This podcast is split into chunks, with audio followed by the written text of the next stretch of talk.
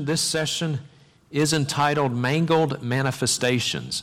And in this session, we'll be looking at some of the more dramatic, spectacular things of the Word of Faith movement and the charismatic movement in general, uh, tongues and how God does and does not speak to us, people who claim they've been to heaven, things like that. Uh, as we get going here, let me define a couple of terms for us. There is a debate within Christianity today as to whether or not the apostolic gifts or the sign gifts are still in operation today. There is a position known as uh, continuism, and if you are a continuist or a continuationist, that means that you believe that all of the spiritual gifts, including the apostolic gifts of tongues, interpretation of tongues, miracles, and physical healing, these gifts are still operative in the church today.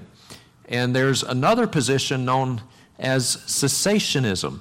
And before I uh, define cessationism for you, let me show you a video clip that uh, from Beth Moore, and so you can learn what cessationism is not. She defines it wrongly, but watch this from Beth Moore.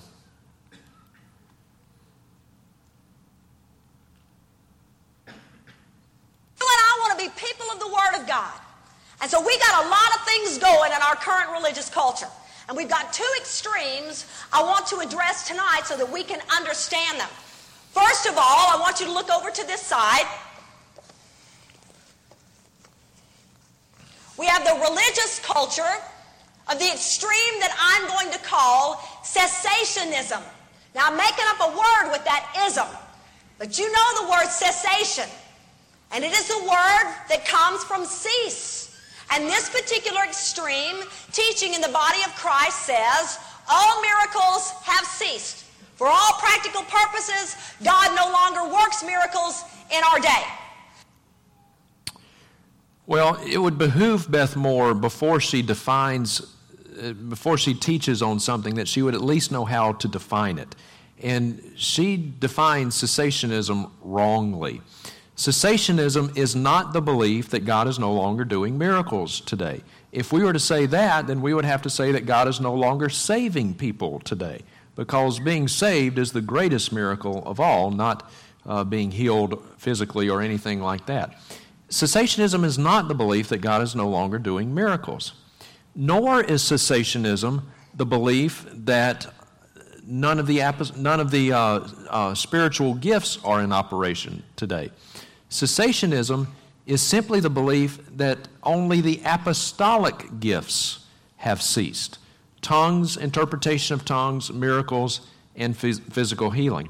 All of the other gifts, the more, more normative gifts, the service gifts, if you will, like mercy, teaching, administration, exhortation, giving, hospitality, discernment, all of these spiritual gifts are still very much in operation today, but only the apostolic gifts, tongues, interpretation of tongues, miracles, and physical healing have ceased. So it would behoove Beth Moore, before she teaches on something, at least know how to define it. And I, do want to say a couple of words about Beth Moore. Beth Moore is not word of faith per se, but uh, her trajectory in the last 10 years has been really on a, a downward slope, and, and I think it. Uh, I think it's needful to say something about Beth Moore. There's a number of problems with Beth Moore. Number one, Beth Moore is very ecumenical. And she teaches, for example, that Roman Catholics are Christians. Roman Catholicism is not under the umbrella of historical Christianity. Not at all. It is a theological cult. And yet she teaches that Roman Catholics are part of the church not only does she teach that, but she claims that God spoke to her and God gave her a vision of the church that includes Roman Catholicism. So that is a, that's a huge red flag. Beth Moore has poor hermeneutics. She's very prone to take promises that God made to individuals or to the nation of Israel in the Old Testament and make a blanket application for us today. But you can't do that. That's bad hermeneutics. She takes Scripture out of context regularly. Regularly takes Scripture out of context. mystical and extra biblical divine revelation. It is not uncommon to hear Beth Moore say that God speaks to her directly, in a quotable sense, outside of Scripture. Huge, huge red flag. And also, Beth Moore has known associations with false teachers. Uh, and as evidence of this, watch this video clip from 2014 as Beth Moore sits with Word Faith Prosperity preacher Joyce Meyer.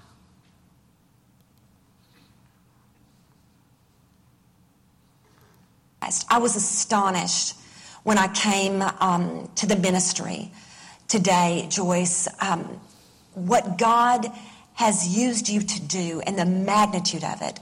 I guess perhaps the place that you get the most peace is that you know no human being could possibly have come up exactly. with it. You have to know God is with you because nobody you could have done no, do it. No. no. And I thought I asked the Lord this morning in my hotel room. I said, you know what?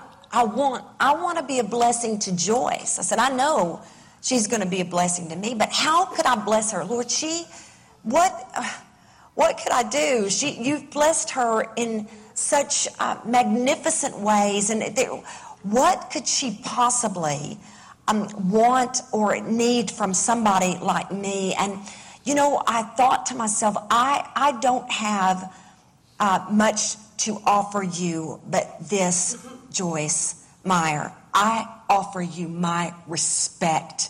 Thank you. I offer you my esteem. And I say to you, you are a mighty, mighty woman of God, and you have run and are running your race well. That I can bring you today. That I have to give. Joyce Meyer is Word of Faith prosperity preacher. She teaches all of the standard Word of Faith doctrines positive confession, little God, spiritual death of Jesus, guaranteed healing, guaranteed prosperity. She has endorsed Benny Hinn, Kenneth Copeland, she preaches at uh, Joel Osteen's church quite regularly. She's a false teacher. And Beth Moore just lavishes praise on her. Beth Moore every Wednesday is on James Robison's program. James Robison is Word of Faith. James Robinson has had Kenneth Copeland uh, on his program, Creflo Dollar on his program, uh, Father Jonathan Morris, Catholic, and Glenn Beck. And James Robinson, and I've got this on video, calls Glenn Beck his brother in Christ. Glenn Beck is a New Age Mormon. A Mormon. And yet, James Robinson calls him his brother in Christ, and Beth Moore is on James Robinson's program every Wednesday. James Robinson is a false teacher. So, what does that say about Beth Moore?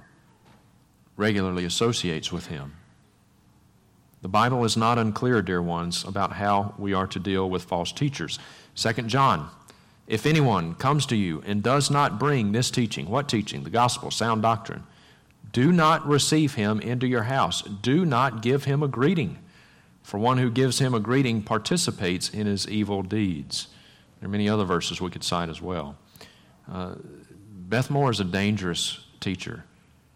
Uh, she is not, she is not one that can be trusted to be a faithful expositor of God's Word at all. So, uh, ladies, don't despair. Uh, I can recommend to you a, a, good female Bible teacher. Her name is Susan Heck. Susan's husband is Doug Heck, and Doug was our pastor, Kathy and my pastor, when we lived in Oklahoma up until about a year or so ago. And um, uh, great, great church, Doug's a great pastor. And Susan writes books and Bible studies for ladies. And unlike Joyce Meyer and unlike Beth Moore, Susan teaches only ladies. She stays within the biblical parameters of the roles of a woman, and she teaches only ladies. She does not teach men like Joyce Meyer and Beth Moore do. Susan has 24 books of the Bible committed to memory. Not verses, not chapters, but books. And uh, so she, she really knows her stuff. Very, very sound. Her website, withthemaster.com. Withthemaster.com. So uh, if you've ever done a Joyce Meyer or even a Beth Moore Bible study, ladies, and then you do one of Susan Heck's Bible studies, it'll be like going from potted meat to filet mignon. Okay, so big difference. But uh, Susan Heck is, is one you can, uh, you can trust. Good, good stuff. All right.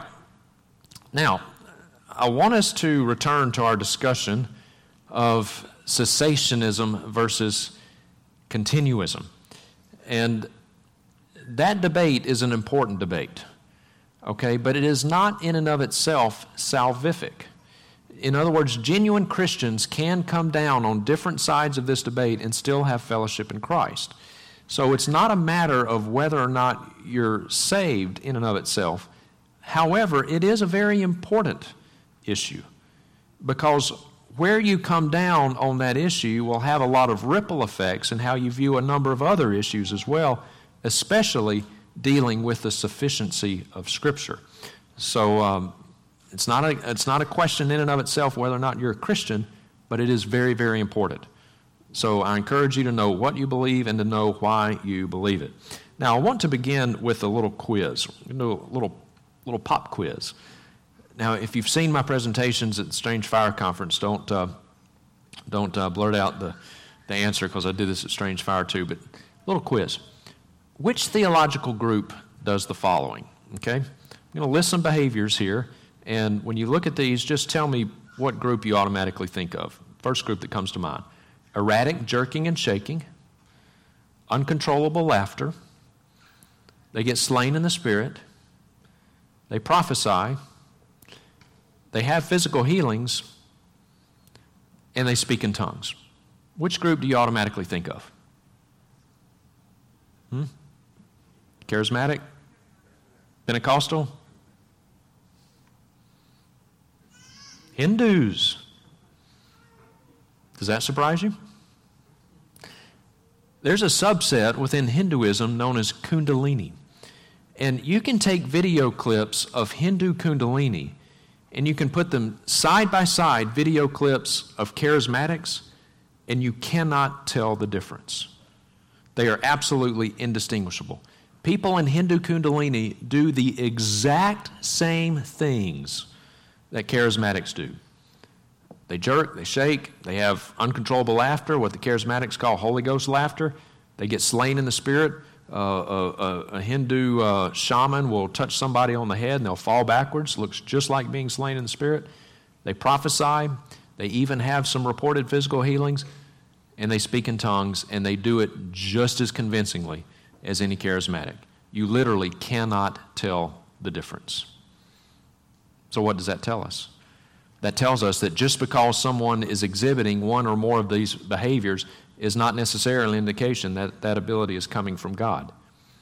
Pagans do it too. Pagans do it too.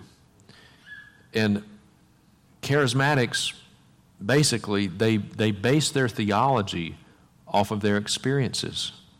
Well, I know it must be real because I've experienced this. I've experienced tongues.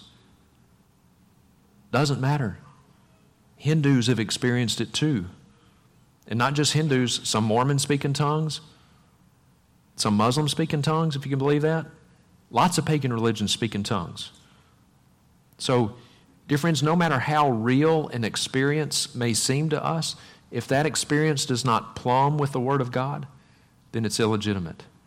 We have exceeded biblical parameters. 1 Corinthians chapter 4 verse 6 do not exceed what is written we cannot interpret the Bible by what we experience. We've got to interpret our experiences by the Bible. We must interpret our experiences by the Bible. Okay, so I want us to talk about tongues now. And I've got a few items here dealing with tongues, just kind of in a general nature. And so we're going to go through these, this list kind of flesh this gift out a little bit because there's a tremendous amount of misunderstanding on tongues. Number one, tongues are not unique to Christianity. Just talked about that. Uh, a number of pagan religions speak in tongues, and they do it just as convincingly as any charismatic professing believer. Tongues can be practiced in an ignorant, ungodly way. Tongues can be practiced in such a way that it brings attention to the person speaking in tongues rather than glorifying Christ and edifying the church. And this is what was going on in the church in Corinth. Before the Corinthians ever heard the gospel, they were in pagan idolatry, pagan religion, and as part of their pagan religion, they spoke in uh, their pagan worship, they spoke in ecstatic, unintelligible gibberish. They whipped themselves up into emotional frenzies and they spoke in this gibberish. That was part of their pagan worship. But then, after the Apostle Paul came to Corinth, preached the gospel, a number of these people were saved. Paul spent about a year and a half with them, trying to grow them up, mature them in their relationship with Christ. Church was born there. Paul felt like they had reached a level of spiritual maturity sufficient enough to where they could carry things on in his absence. So, after about a year and a half, Paul left Corinth, went to other destinations to preach the gospel, but Paul may have left a little bit too soon because he got a letter from a lady back in Corinth named Chloe. And in this letter, Chloe informed the Apostle Paul that things had gone awry in the church in Corinth, that basically the, the wheels had come off. And what was going on is that some of these immature believers were wanting to still, they were holding on to some of the vestiges of their pagan worship before they heard the gospel. They were trying to incorporate it into the church, and it was just causing all kinds of chaos. And there was a group of people within that church that had become very arrogant in their exercise of the spiritual gifts. And it had almost become a contest between them as to who could prove themselves to be the most spiritual. Well, I'm, I'm more spiritual than you are because I speak in tongues more than you do. I have the gift of healing more strongly than you do. Uh, look at me. Look how, look how spiritual I am. And all, because of this arrogance and abuse of the gifts, there was all kinds of sin and immorality just rampant in the church, and it just about destroyed the church from the inside out. The church of Corinth was just a disaster. And I'm kind of amused sometimes as I ride around the country, drive around, and I see uh, churches that name themselves Corinth. You know, I see a Corinth Baptist Church. You know, that would be the last name I would want for my church. They had all kinds of stuff going on in that church. Talk about getting off, started off on the wrong foot. So there was all kinds of stuff going on in that church. And this is part of the problem. They were abusing the gifts for spiritual aggrandizement. If done in public, in corporate worship, an interpreter must always be present and he must always interpret. The Apostle Paul says that tongues, if they are done, must be done by two or at the most three, each in turn, Paul says, and let one interpret. Paul says, if there is no one there to interpret, then let him remain silent. So if there is no interpretation given, that is not of God. Period. Not of God. It is false that all believers should speak in tongues. Some churches teach that if you are saved, your salvation will be evidenced by you speaking in tongues. And if you don't speak in tongues, well, then you're probably not saved. But that is patently unbiblical. The Apostle Paul asks a series of rhetorical questions here in 1 Corinthians chapter 12. And he says, All are not uh, apostles, are they? He says, All do not teach, do they? All do not speak in tongues, do they? And clearly, the implied answer to these rhetorical questions is no. No, they don't. So it's patently unbiblical to teach that if you are saved, you must speak in tongues. It's just patently unbiblical. And think about it this way we don't, we don't say that about any of the other spiritual gifts. You know, we, we don't say if, if you don't have the gift of teaching, you're not a Christian. If you don't have the gift of administration, you're not a Christian. So why do we carve out an exception for the gift of tongues? Does that make any sense? Every Christian does not have every spiritual gift. That's the whole point of the gifts. The Holy Spirit distributes the spiritual gifts among the body as he wills to do, 1 Corinthians chapter 12. And every Christian does not have every spiritual gift. It's the whole point of the gifts. So, why do we make an exception for the gift of tongues? We don't do that for any of the other gifts. Tongues were for a sign of judgment. Tongues were for a sign of judgment. This is something I think the vast majority of people miss. Uh, there's only one place in the New Testament that gives a reason, a function for the gift of tongues, and that's in 1 Corinthians 14 20 through 22. The Apostle Paul says that tongues were for a sign, not to those who believe, but to unbelievers. Now, what did Paul mean by that? Did Paul mean that when an unbeliever sees you speaking in tongues, they will just be so impressed by that ability that they will just have to come to know Jesus as Savior and Lord? Not at all. And we know that that's not what he meant because here Paul quotes Isaiah chapter 28. Well, what's going on in Isaiah chapter 28? Judgment. Judgment. One of the signs that God was bringing judgment to Old Testament Israel is that one day the Jews would wake up and they would look around, and in their midst would be a group of people speaking a foreign language. Not unintelligible gibberish, but a foreign language, whether it's Babylonian, Assyrian, or what have you.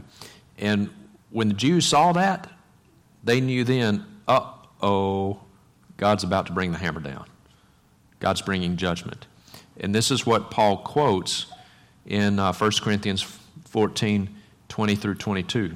Tongues were a sign of judgment. When the Hebrews one day would wake up in the morning and there would be a group of people in their midst speaking a foreign language, then they knew that God was bringing judgment. And this is what the Apostle Paul quoted in 1 Corinthians 14 20 through 22 when he gave a reason for the gift of tongues. They were for a sign to unbelievers. Uh, and it was not a sign to unbelievers in the sense that if they saw you speaking in tongues, then they will want to adopt Christianity.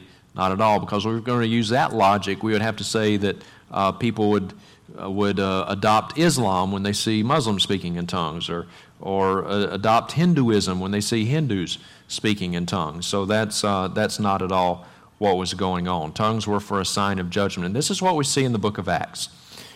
When the day of Pentecost came and the Holy Spirit fell, these men began to speak in tongues, in languages, different languages. In fact, that's the next point. Uh, tongues were known languages, not unintelligible gibberish, known languages. But when when the Holy Spirit fell, day of Pentecost, and these men began to speak in different languages, and the languages are listed there in Acts chapter 2. There's a list of them. There's like 16, 17 different languages that are listed there. When that happened, that was a sign that God's salvific gaze, if you will, was shifting away from the Jews towards the Gentiles. God was bringing Israel into judgment. And even as we speak right now, Israel is under the judgment of God. Not in a militaristic sense, not in a political sense, but in a salvific sense. God has brought a partial hardening to the nation of Israel. He was judging them for their unbelief. They crucified their Messiah. And so God was bringing judgment to them. And so God's gaze of salvation, salvific gaze, was shifting away from Israel, away from the Jews to the Gentiles. And even today, Israel remains under the judgment of God. I'm not saying that we should not support Israel. We should support Israel. But in a salvific sense, Israel is under the judgment of God. Now, one day, God's salvific gaze will return to Israel. Romans chapter 11, I think, pretty clear about that in a big way. God will return. But for right now, Israel, in a spiritual, salvific sense, is under the judgment of God. And that's what the gift of tongues, the gift of languages signified. And tongues were known languages, not unintelligible gibberish.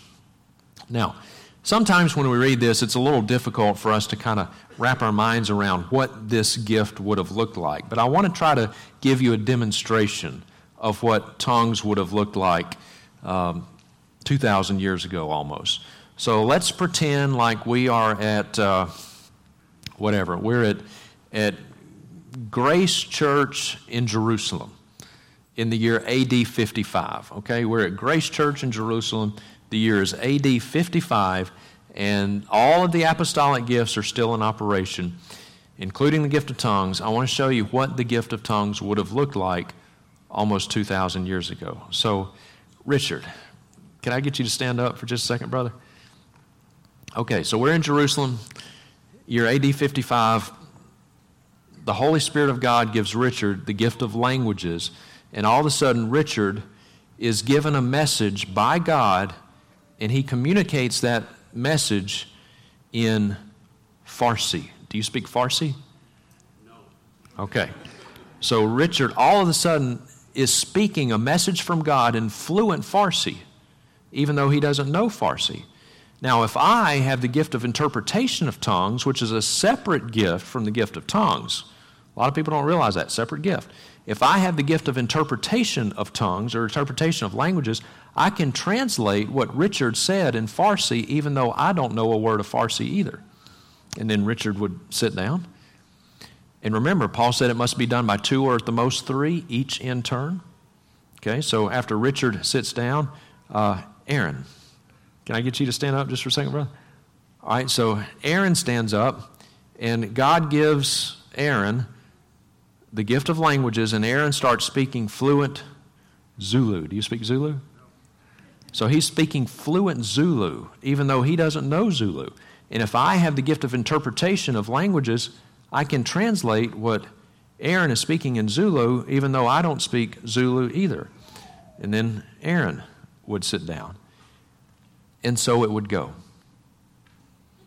Now, I ask you, have you ever seen anything like that in a charismatic church anywhere?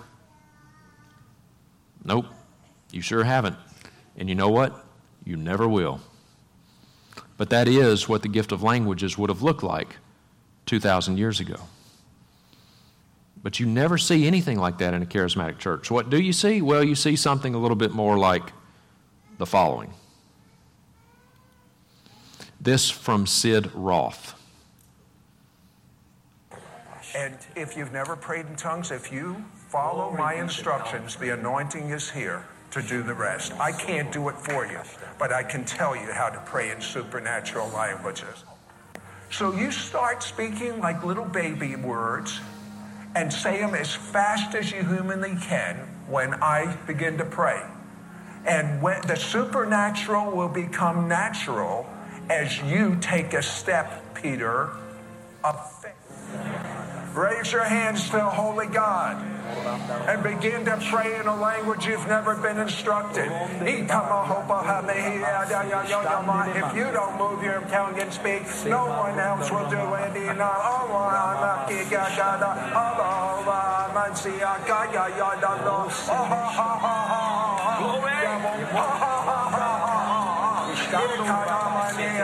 I know you don't know what to say. Make little nonsense syllables up. They're not nonsense, but they're the first words coming out of your spirit. Do it faster. I said faster. I said faster. You can do it faster than that. If I had a gun in your ribs, you'd do it faster.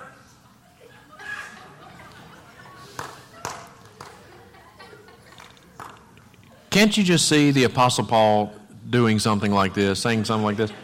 Faster, faster. If I had a dagger in your side, you could do it faster than that. Every biblical parameter there is on the gift of tongues, they just broke. And what does that do to glorify Christ or edify His church? Nothing. Who does that bring attention to? Themselves. Themselves. That's not of God, that's of the flesh. And yet, this, what you just saw, that is mainstream in charismatic churches. That's what you see in charismatic churches. And yet, this is exactly the kind of thing you would have seen in the church in Corinth. And it was pagan. It was pagan. Now, if you ask a charismatic today, why do you speak in tongues? You will not hear them say, Oh, well, I speak in tongues because that's a sign of God's judgment on unbelieving Israel. You would not hear that, not in a million years. What would you hear? Well, you'd hear something like this. The reason the devil, and that's who it is, does not want you to speak in supernatural languages is because this is the doorway into all of the supernatural. listen to this. No satanic resistance. Why do I say that? The devil doesn't understand what you're saying. He can't resist you. You got it? So you ask a charismatic, why do you tongues? And, and that's, in all likelihood, that's probably what you're going to hear. They'll say, well, when you speak in tongues, you're speaking with the tongues of angels. And when you speak with the tongues of angels, Satan can't understand what you're saying. So it's like we're, we're talking in code. And so you, you kind of you kinda slip one in under old Lucifer there. Does that make any sense? So if you speak with the tongues of angels, Satan can't understand what you're saying. What is Satan? He's an angel. He's a fallen angel, but he's an angel. So if you want to speak in some language that Satan doesn't understand, the tongues of angels would be the last language I would recommend you talking in. Does that make any sense at all? No. No, it doesn't make any sense. So where do they get this tongues of angels? Well, they get it from 1 Corinthians chapter 13 verse 1. Though I speak with the tongues of men and of angels, but have, have not love, I've become as a sounding brass or a tinkling, clanging cymbal. That's where they get this from. But that is not at all what Paul was talking about. He was not talking about some heavenly language that you pray in that Satan doesn't understand. Not at all. Paul was using hyperbole, he was exaggerating to make a point. How do we know that he was exaggerating to make a point? Well, we know he was exaggerating to make a point by reading the next couple of verses. Paul continues If I have the gift of prophecy and know all mysteries and all knowledge, did Paul know all mysteries? No. Did he have all knowledge? No, because he says right here in the same context, we see through a glass dimly, right? Paul says, and if I have all faith so as to remove mountains, had Paul ever rearranged the topography of Israel? No. But do not have love? I am nothing. And if I give all my possessions to feed the poor, had the Apostle Paul done this? No. And if I surrender my body to be burned, had Paul surrendered his body to be burned? No. But do not have love? It profits me nothing. He was exaggerating to make a point. The Apostle Paul was saying, Look, look, Corinthians, even if I knew all mysteries, if I had all knowledge, even if I could move mountains, even if I could speak with the tongues of angels, but I do not have love, it profits me nothing. Paul was correcting these people. He was slam dunking them. He was taking these folks out to the woodshed. Paul was saying to the Corinthians, look, you think you're all that spiritual. You think you're so smart. You think you're so super spiritual. It doesn't matter what you can do. It doesn't matter what you think you know.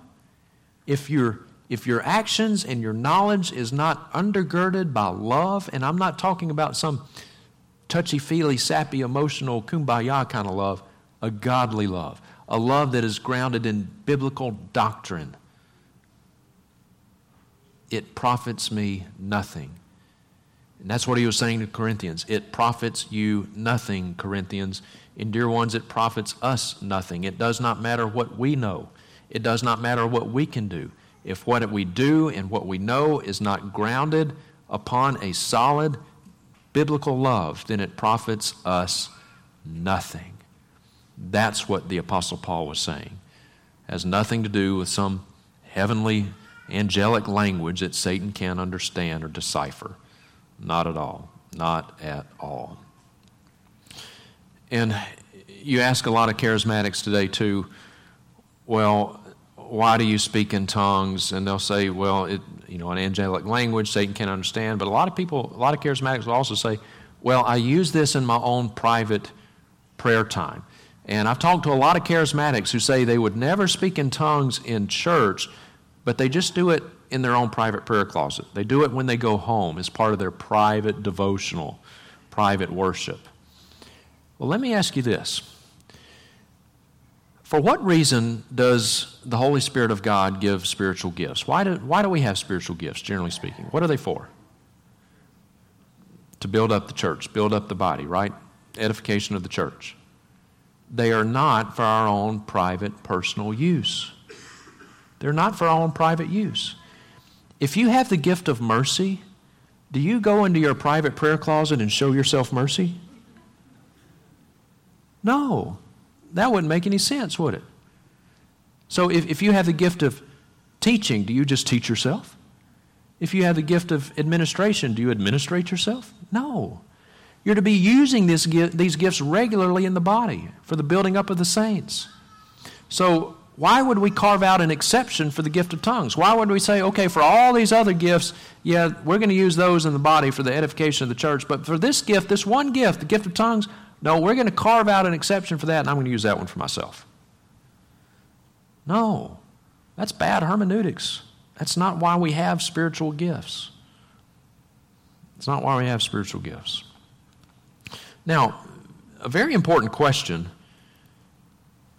to the issue of continuism versus cessationism is this question What is an apostle?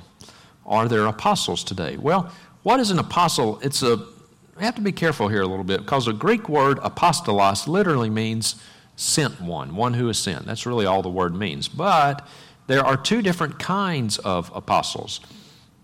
There are the apostles of Christ, and we refer to the apostles of Christ, we're talking about the office of the apostle, and we denote that in English with a capital A, the office of apostle.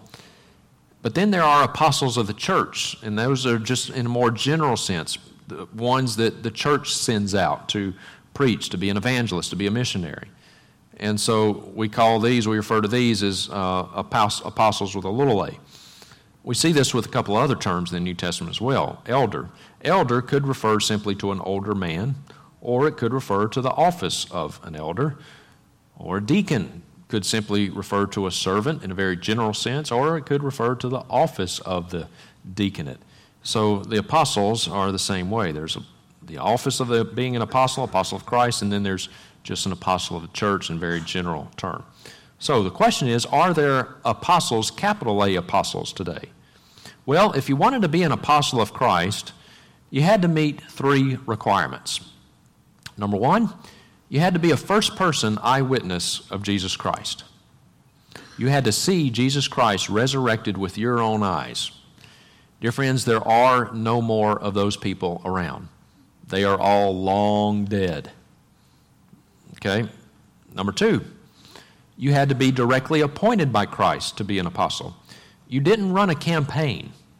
Okay, you didn't print up signs saying, uh, Vote for me, your next apostle. You had to be appointed by Christ to be an apostle.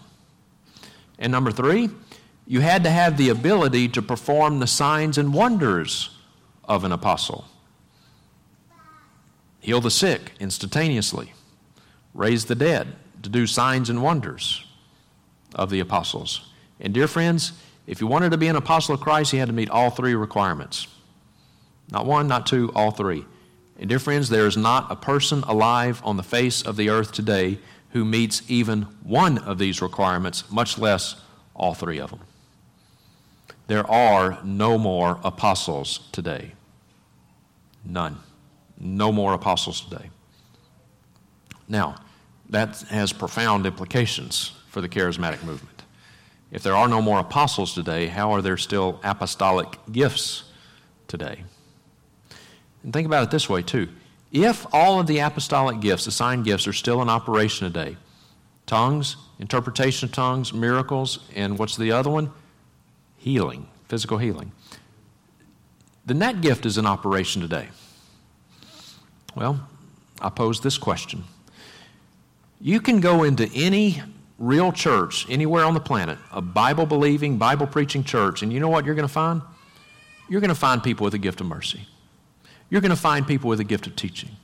You're going to find people with a gift of administration. Where's the person with the gift of healing?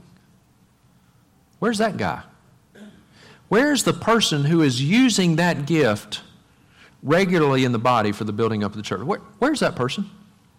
Where's the person who can go up to a sick person at will and instantly, verifiably heal that person? And I'm not talking about some psychosomatic healing. I'm not talking about somebody saying, oh, yeah, well, uh, uh I think my right shoulder's feeling a little better. That bursitis is a little looser today. No, I'm talking about a real healing. I'm talking about an amputee growing a new limb.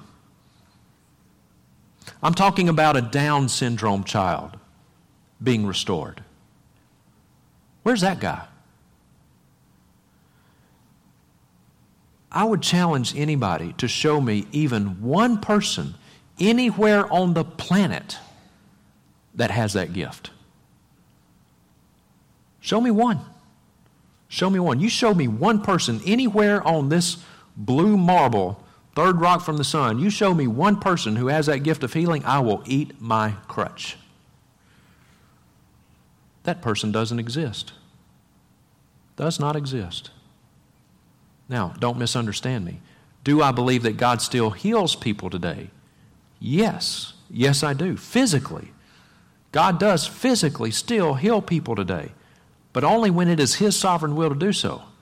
But is that the same thing as the apostolic gift of healing? No, it's not. Apples and oranges, two totally different things. When God heals somebody today, He just, he just does it. But nobody today has the gift of healing, like people have the gift of teaching, like people have the gift of mercy. Nobody today has the gift of healing.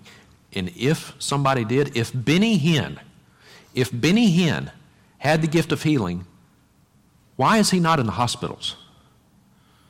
Why does he not go to St. Jude? Clear that place out, heal those sick kids dying of cancer. Why doesn't he do that? Because he doesn't have the gift of healing any more than anybody else does. Nobody does.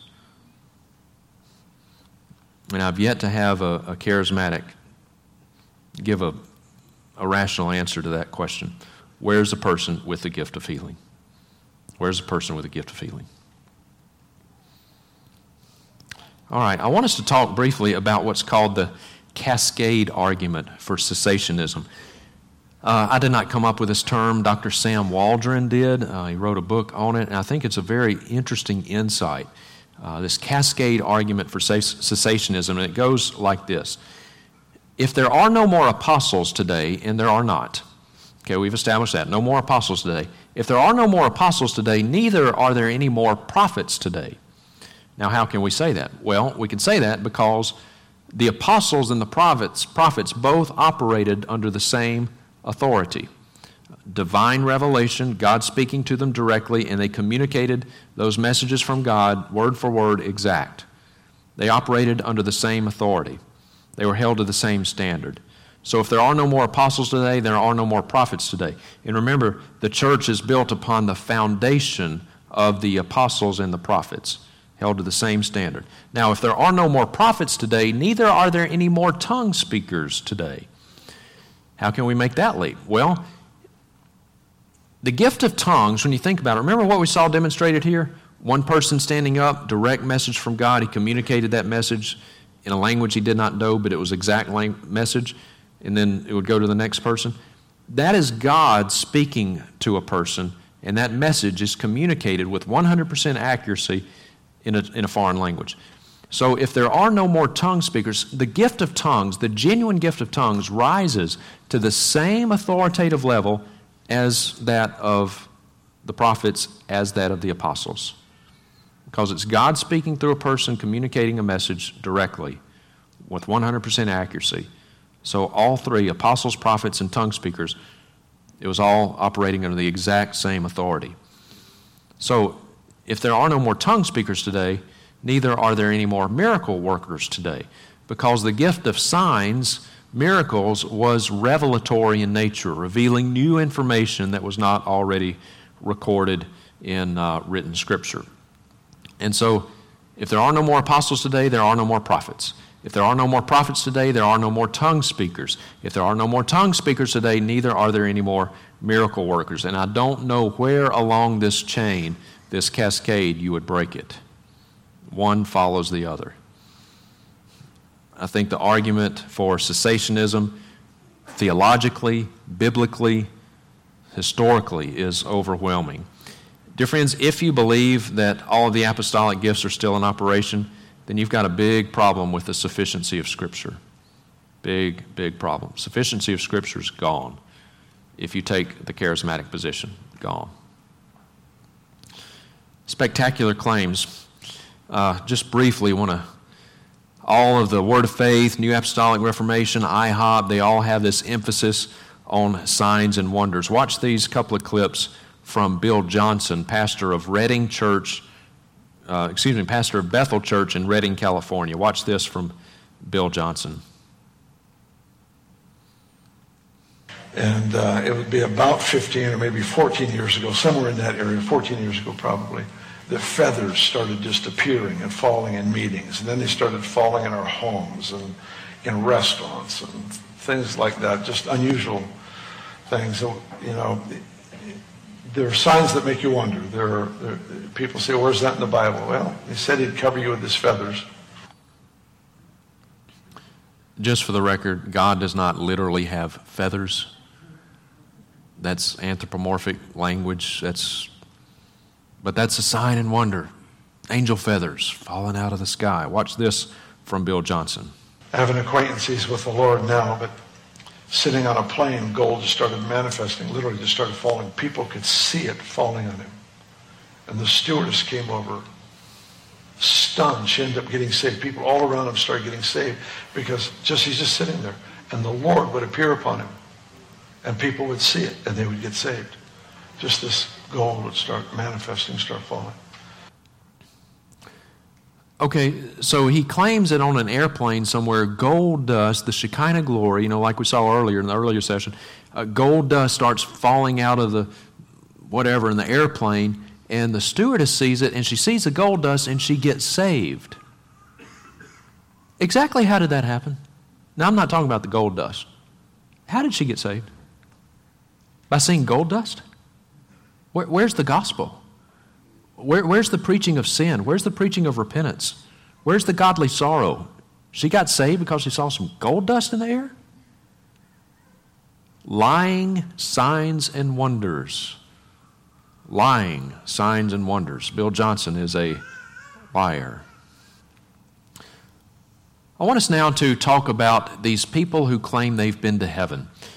For a lot of people, it seems that heaven just can't wait. There's a lot of heavenly tourists out there, people who claim they've been to heaven and they want to tell you all about it.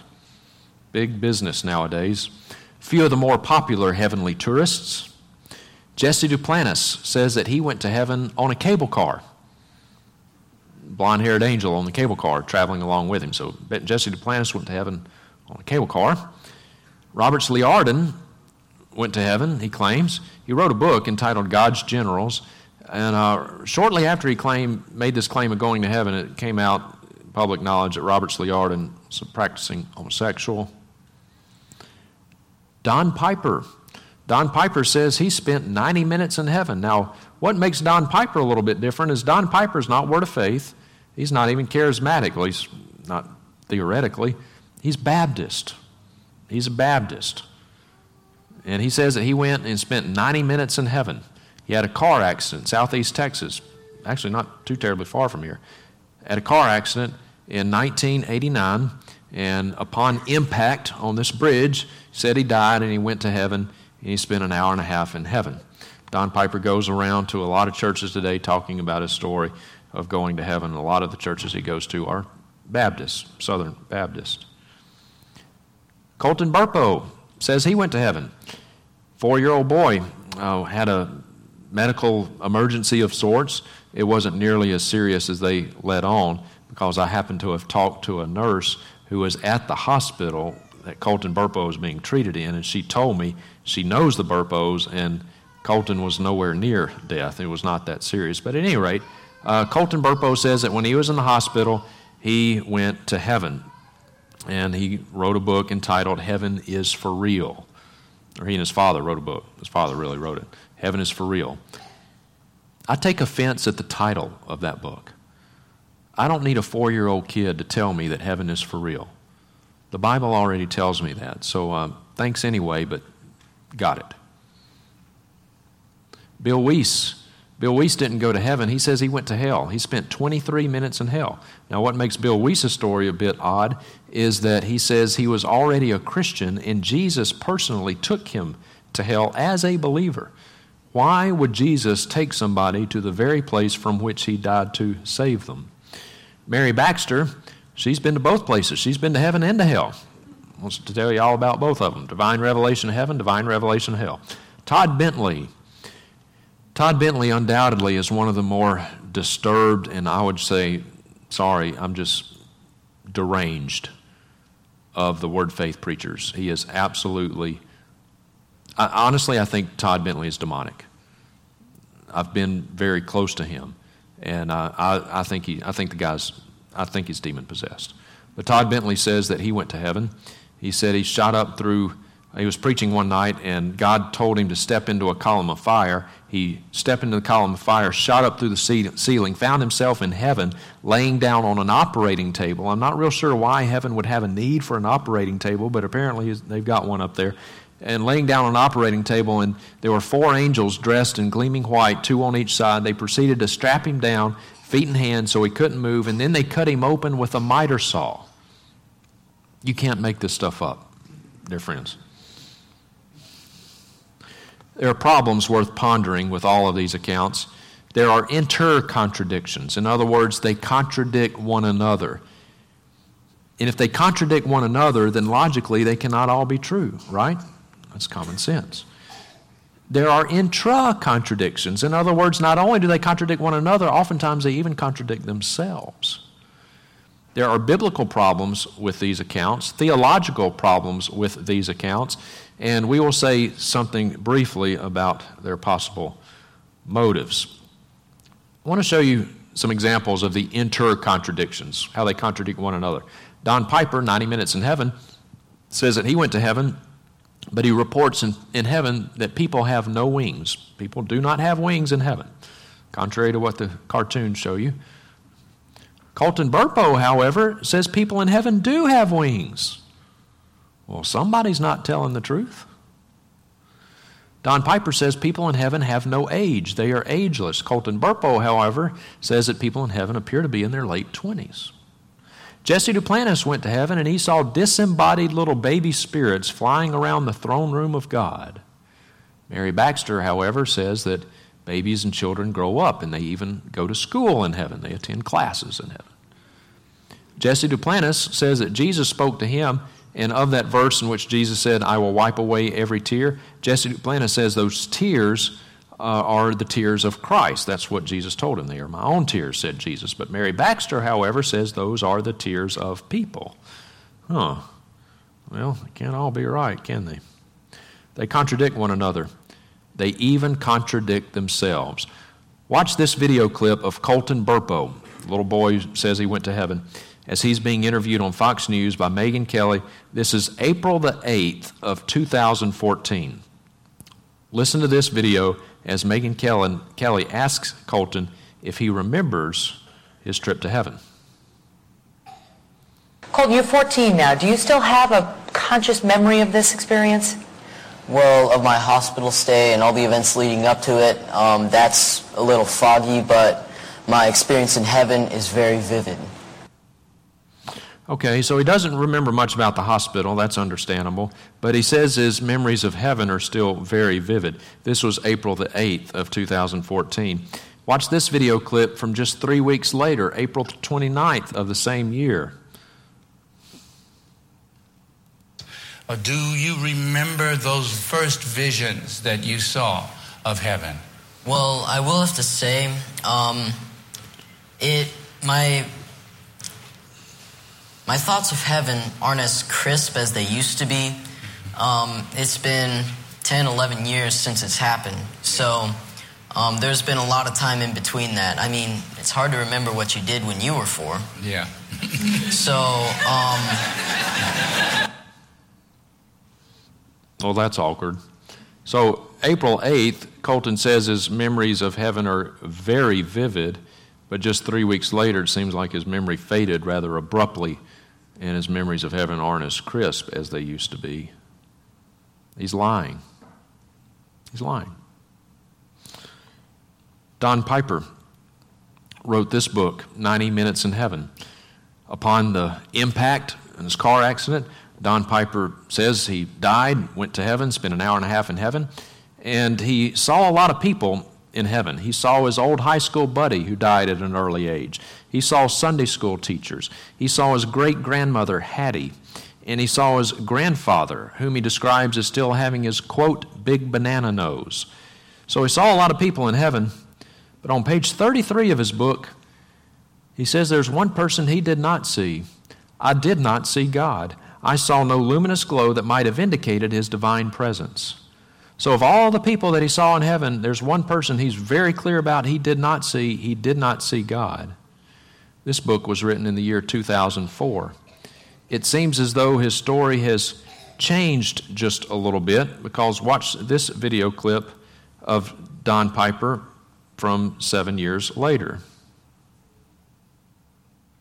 drinking that in and, and, and, absorbing how great the mansions were. And then I began to look up through the gate and I could see this kind of pinnacle in the middle of the city. It's kind of a hill high and lifted up. There's a river flowing down the side of this. Well, it's the river of life, and it's coming down the side of this mountain or hill, if you will, and at the top of that is the brightest light I've ever seen. And I know who that is. It's the Lord high and lifted up. This is His city. Now, wait a minute. In his book, 2004, he said he did not see God. Not only did he not see God, did not even see a luminous glow that would have indicated where he was, but just seven years later, he says, I did see God. Way down there up on top of the hill, he said it was the brightest light I'd ever seen, and I knew who that was. It was the Lord high and lifted up. Which is it?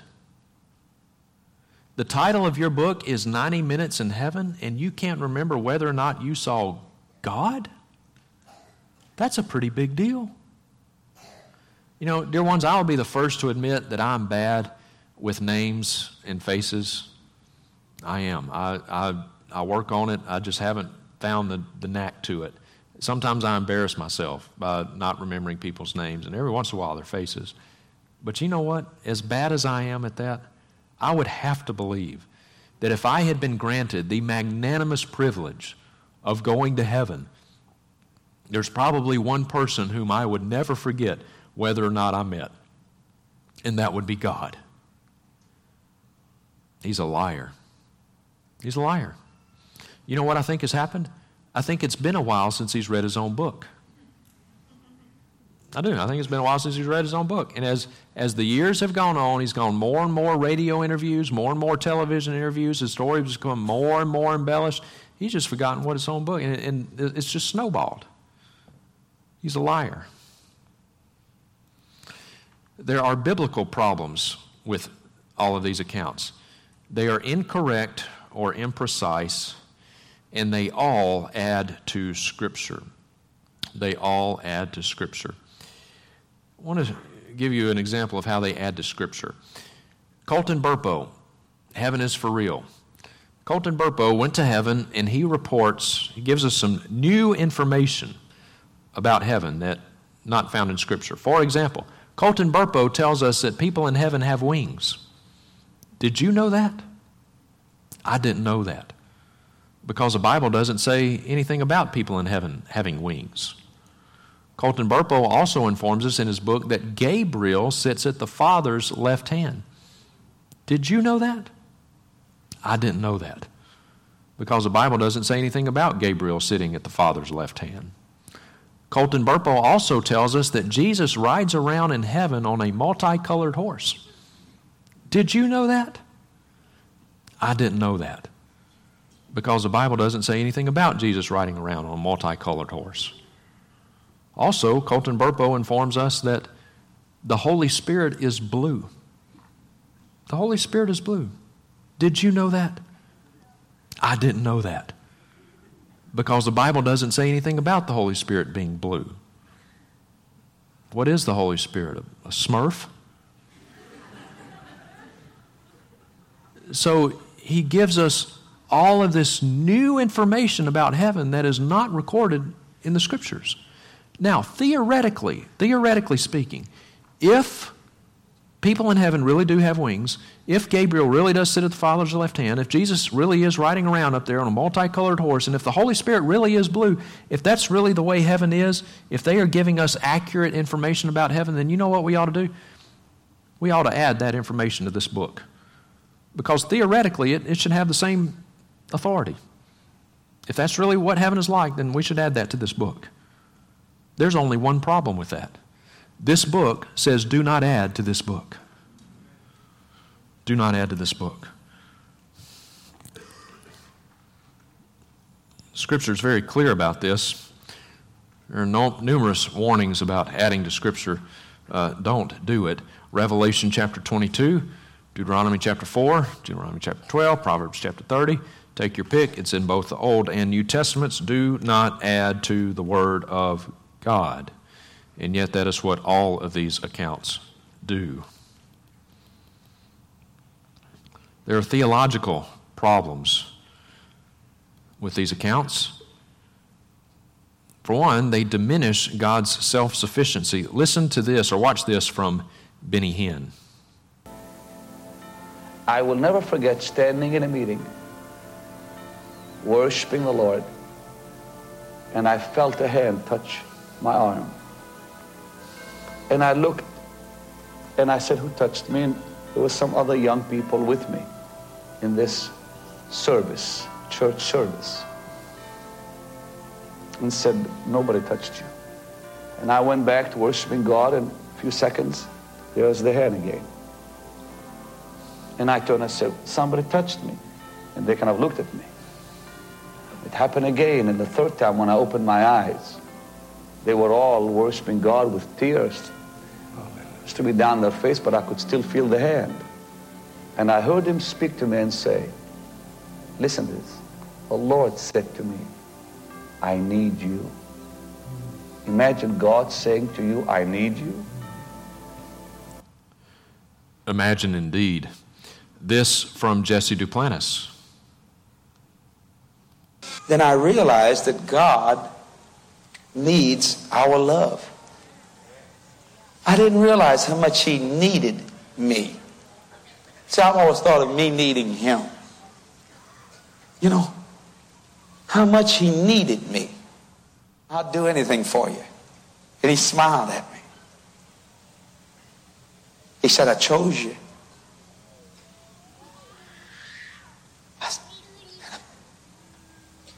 He said, no one else wanted you.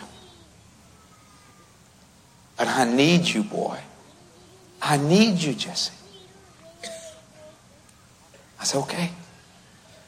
I'll tell every soul I meet that you're coming. He said, I brought you here for this. So, uh, Benny Hinn and Jesse Duplantis both say that God needs them. Dear friends, let me say this as clearly and yet as uh, gently, I suppose, as I know how to say it. God loves us, but make no mistake about it. God does not need us. He is the Alpha and Omega, the beginning and the end. He spoke the universe into existence. He is completely and totally independent, satisfied, satisfied within himself. He has need of no one and no thing. God loves us, but he does not need us. We need him. And any man who would preach a message that says that God needs us is preaching a different gospel. Just kind of an observation. Look at the look on this lady's face. I don't know about you, but I don't think she's buying it either. Looks kind of dubious, doesn't she?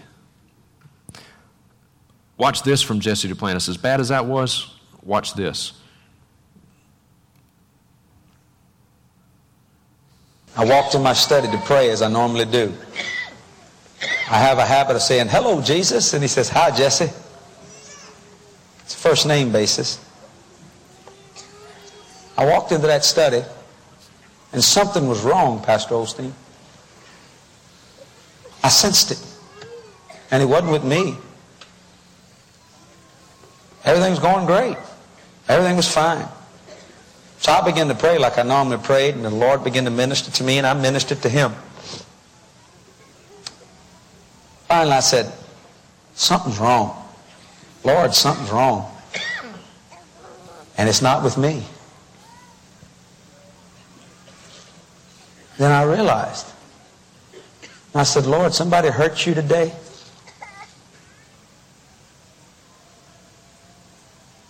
Somebody hurt you today? You're not acting like you normally act. Somebody hurt you today? The Spirit of the Lord spoke to me. He said, You know me, don't you? He said, My children have disobeyed. See, we use the terminology, we grieve the Holy Spirit so loosely. You hurt him. His capacity to hurt is greater than yours. His capacity to love is greater than yours. I said, Somebody hurt you today, Lord. I said, Listen, I'm going to cancel all my appointments today. I'm shutting it down. And I'm going to praise you and I'm going to love you and I'm going to rejoice and honor you and call your name Hosanna. I'm going to stay here for lack of a better word, God, to say, till you feel better. And I stood in that study and I praised God and I shouted and I cried and I loved the Lord and I said, come here, come here. Let me hug you. Come here. And I just loved you and honored him. And it was about an hour and a half. And I heard him go, Thank you. You can go back to your appointments. You bless me. That, that angers me. That is shocking. And that's why I say these people are not Christians. You cannot be, you cannot be indwelt by the Holy Spirit of God and teach that kind of blasphemy. Blasphemy. Blasphemy. These are not Christians. And, dear ones, if you have a friend or if you have a family member who is following one of these false teachers, I beg you to beg them to come out of this movement. You've got to speak the truth to them. You've got to work under the assumption that your friend or your family member is lost. These are wolves. Jesus says, My sheep know my voice. They will not follow another. If somebody is truly a sheep, one of God's sheep, they're not going to follow these people for very long. They're not going to do it. Unbelievable. Absolutely unbelievable. Colton Burpo, talking about his trip to heaven. I want to show you how it even diminishes the Trinity. Watch this video. that you met- Whoops, excuse me. Watch this video clip from Colton Burpo as he's being interviewed by Sean Hannity on Fox News. Watch this. Say that you met Jesus Christ and God. Can you describe God and Jesus Christ? Well, Jesus is more like the humanoid version. He's the one you can relate to because he loves you so much and he's actually your size. So you can actually like walk with him and talk with him. And you talked to him? Yes. And he talked to you? Mm-hmm. And what did he say? Now, I can't remember what all we talked about because a lot of it he even taught me. But God has not allowed me to remember what Jesus has taught me. Now, wait a minute. Let me get this straight. So, Colton Burpo went to heaven and talked with Jesus. Jesus talked to him. But when asked, what did Jesus say to you? Colton says, well, well, a lot of what Jesus said to me, he, he taught me, but God has not allowed me to remember what Jesus taught me. Does that make any sense? So now Colton Burpo is like he's pitted God the Father against God the Son. And it's almost like this. Colton Burpo, it's almost like Colton Burpo's, or God is saying to Colton Burpo, um, Colton, remember, remember a few years ago when you were up here in heaven, remember that? And you and Jesus were walking around and, and Jesus was talking to you. Remember that, Colton? Well, you know, Colton, sometimes Jesus gets a little carried away. You know, sometimes Jesus talks a little out of turn. He gets ahead of himself. And, you know, Colton, he, he told you some things that he really shouldn't have told you. So uh, I'm going to have to zap your memory now, Colton. Uh, look into the flashy thingy. Unreal. Unreal. And people eat this stuff up. They eat this stuff up. Just yesterday, flying in on the airplane, or day, day before yesterday, flying in on the airplane, uh, sitting next to a lady, and uh, she goes to a uh, very large, not Lakewood, but a very large Baptist church here in Houston, Second Baptist Church, and She was talking about how she just loves these books 90 Minutes in Heaven, and Heaven is for Real. Something's wrong. You know what else is interesting about these books? You can read these books cover to cover. Something very important is missing. You can read 90 Minutes in Heaven cover to cover, and I have. You can read Heaven is for Real cover to cover, and I have. And you know what you will not hear? You will not read the gospel. The gospel is not in there. So let me get this straight. You've been to heaven and you've seen God, or, or, maybe you didn't see God. I mean, who could remember such details? But you, you know, you may or may not have seen God, and you know, you can tell us, you can tell us all about what your great grandmother's smile looked like. You can tell us all about your grandfather's big banana nose. You can tell us all about Jesus helping you with your homework, as Colton says. I'm not real sure heaven would be heaven if you had to do homework in it. But you can tell us all of this nonsense. But you don't put the gospel in there? You've been to heaven, but you don't bother to tell anybody how to get there? And by the way, the gospel is not in either one of the movies either. They made a full length motion picture Hollywood movie out of both of these accounts. The gospel is not in either one of them. I've been to both of the movies. If I had, and it would never happen, but if I had been granted the magnanimous privilege of going to heaven and had come back, dear friends, I would be so consumed with the holiness of God, with coming judgment, with the urgency of the gospel, I could do nothing but preach the gospel, and they don't even bother to put it in there. They hadn't been to heaven. They're liars. They're liars. And the lack of discernment among so many professing believers today is just astonishing. Just astonishing. The Apostle Paul speaks of a man who went to heaven, 2 Corinthians chapter 12. The Apostle Paul says, I know a man in Christ who 14 years ago, whether in the body, I don't know, or out of the body, I don't know, God knows such a man was caught up to the third heaven. And I know how such a man, whether in the body or apart from the body, I do not know, God knows, was caught up into paradise and heard inexpressible words which man is not permitted to speak. The Apostle Paul was speaking of himself. And you may be wondering, well, why does he refer to himself in the third person? Why doesn't he use the first person like we would normally do?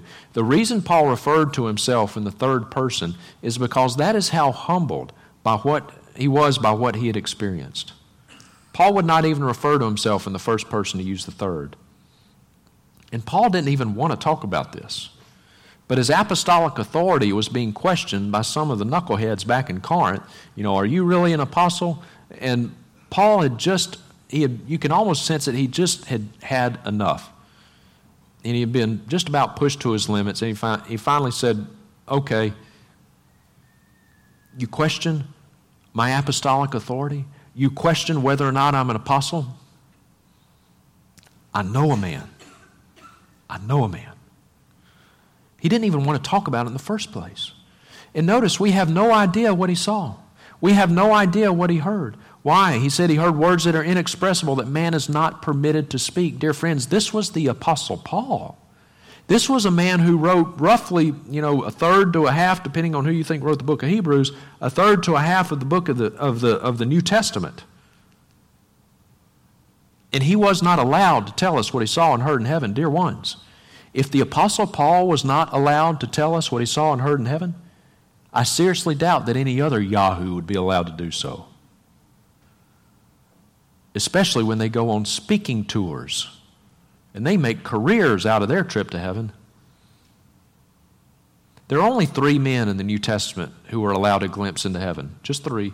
Stephen, Acts chapter 7, right before he was stoned, the Apostle Paul, and then John, the Apostle John. But John was writing the book of Revelation, inspired, authoritative scripture. That, so that's on a level all of its, all of its own. Nobody else. You know, Lazarus, oh, Lazarus, he was dead for four days, right? four days dead, and he stinketh. Jesus raised him from the dead. I don't remember Lazarus writing a book about what he saw in heaven. He didn't go on any speaking tours, did he? But all these people do. It's hard to ignore the obvious, is it not? There's a lot of money to be made in going to heaven. 90 Minutes in Heaven has sold in excess of 6 million copies. In fact, now I think it's over 8 million. Heaven is for Real, well in excess of 10 million copies. That's just in English, and it's been translated into 20 some odd different languages. And both of these books have now full length motion pictures off of them. There's a lot of money to be made in going to heaven. Let's just say they get a dollar off each book. Let's say they get 50 cents. A lot of money to be made in going to heaven. This is Jesse Duplantis' parsonage. My wife and I drove past his parsonage uh, just a couple years ago, pulled over on the side of the road, took a picture of it. This is Jesse Duplantis' parsonage. This is where he lives 35,000 square feet. Not 3,500, 35,000 square feet. A lot of money to be made in going to heaven. Pretty lucrative business. The last word that we will give on these heavenly tourists, uh, we'll give to Dr. Steve Lawson. Dr. Steve Lawson has not been to heaven, at least not yet, anyway. But listen to this from Dr. Steve Lawson. John 1, verse 18 says, No one has seen God at any time. You know what that literally means? No one has seen God at any time. It means exactly what it says. It says what it means. If you ever hear someone come up to you and say, Hey, I've seen God, just write them off as a nut. Divine revelation knowledge. All of the faith preachers claim that much of what they teach you they receive di- directly through divine revelation knowledge, that Jesus Himself speaks to them or God speaks to them, and, and this is their way of insulating themselves against biblical criticism. If you can't find what I'm teaching you in the scriptures, don't worry about it. It's okay. I have it from the highest authority. Jesus gave me these teachings. God spoke to me. This is what He had to say. This is what He had to say. I want to show you an example of this. Now, this is a bit of an extreme example to be sure, but makes a point. Jesse Duplantis, writing in his magazine, Voice of the Covenant, he says, The Lord showed him a new way to look at Matthew 17, verse 20. Now, I have this word new highlighted for a reason. Dear friends, uh, or Matthew 17, verse 20 is talking about Jesus, uh, Jesus talking about having faith the size of a mustard seed. And if you're reading a passage of Scripture and all of a sudden you think you have discovered a hidden meaning to that particular passage of Scripture that nobody else in the 2,000 year history of the Christian church has ever seen before except you, you're wrong. I don't mean it ugly, but you're wrong. If you think you have discovered a hidden meaning that has escaped the attention of every other believer, every other Holy Spirit indwelt believer except you, you need to take another look at it. But Jesse said that's what happened to him. He, referring to God, showed me that most people preach on the properties of the seed, but the Lord gave him a deeper understanding on this verse when he told me, I put a dimension on the size of the mustard seed, but I did not put a dimension on the size of the mountain. I didn't understand, said Jesse. Look, God explained, I made sure you understood the, the dimension of faith was small, like a mustard seed, but I never set a limit on the size of the mountain. Why do you think I didn't set a limit on the size of the mountain, but limited faith to the size of a grain of mustard seed? I still didn't have the answer. Here comes God's answer. Because if you use any more, you'd blow me off my throne. Dear friends, I would suggest to you that the only one who is going to be blown off of his throne is Jesse Duplantis by God. Who does he think he is? Now, a bit of an extreme example to be sure, but I want to show you another example of someone claiming that God speaks to them. This one flies in under the radar a lot more easily. Uh oh, Jesus calling. The hottest selling devotional book on the market by far. It is light years ahead of anything else out there. This is no ordinary devotional book. Sarah Young read a book entitled God Calling. And I'll show you an excerpt out of the introduction of her own book, word for word, straight out of the introduction of her book. Sarah Young says, During that same year, 92, I began reading God Calling, a devotional book by two anonymous listeners. These women practiced waiting quietly in God's presence, pencils and papers in hand, recording the messages they received from Him. God Calling is indeed a book. It was written in the early 1930s by two anonymous female mystics. We don't know the identities of these two women, but um, they wrote the book 1930s, and they practiced waiting in the presence of God. And they, they practiced hearing the voice of God. And it's like one day they just they finally tuned in to just the right frequency and when they hit just the right frequency god started talking to them and they wrote down what he was saying. Sarah young says i knew that god communicated with me through the bible but i yearned for more. You see the bible just wasn't enough for sarah young. She had to have something else. And you know theoretically as theologically conservative evangelical Christians, theoretically, we have won the big wars over whether or not God's Word is inerrant. At least theoretically, if you're going to be a theologically conservative evangelical and you're going to pastor one of these churches or you know be anybody in the you know your convention or whatever, you're at least going to have to give lip service to the fact that you believe God's Word is inerrant. But you know where the battle is really being fought today, out in the trenches? Is God's Word sufficient? Is God's word sufficient? And you know what? We're losing that battle big time. Big time. The Bible just wasn't enough for Sarah Young, and it's not enough for the vast majority of professing Christians. Sarah Young says, I decided to listen to God with pen in hand, writing down whatever I believed He was saying. Houston, we have a problem. So, just like the ladies who wrote God Calling, who tuned in to just the right frequency, one day Sarah Young tuned in and she hit just the right frequency. And when she did, Jesus started calling Sarah Young. And she says, with pen in hand, she wrote down what he was saying. Dear friends, if that's really what's happening, if Jesus is really calling Sarah Young and she is writing down what he says, you know what she's doing? She's writing Scripture. That's what she's doing. She's writing Scripture. And when you read these devotionals, 365 devotionals, when you read them, they are written in the first person for Christ. I, Jesus, will do these things. I am such and such. Written in the first person for Jesus Christ. She's writing Scripture theoretically. Shocking lack of discernment amongst so many professing believers today. Beth Moore claims that God speaks to her. Watch this from Beth Moore. What God began to say to me about five years ago, and I'm telling you, it sent me on such a trek with Him that my head is still whirling over it. He began to say to me, I'm going to tell you something right now, Beth. And boy, you write this one down, and you say it as often as I give you utterance to say it. My bride is paralyzed by unbelief. My bride is paralyzed by unbelief.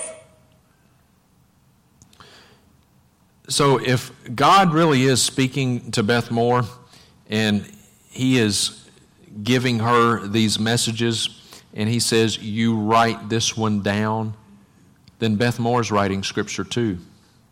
And all these people, all over the place, and we hear it all the time, do we not? People say, Well, God spoke to me. God spoke to me, and He told me to tell you that you need to do such and such uh, Pastor, God spoke to me and He told me to tell you that our church needs to go this direction. A lot of people out there claiming that God speaks to them. Have you ever wondered, when you hear these things, have you ever wondered, what's wrong with me? You know, I, I don't hear God talk to me like that. Have you ever been there? You ever wondered, what's wrong with me? Are these people more spiritual than I am?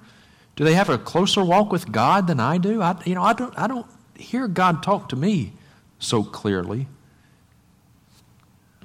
Dear friends, if God is speaking to people in a direct, quotable sense outside of Scripture, then whatever He says should be just as authoritative as John 3:16.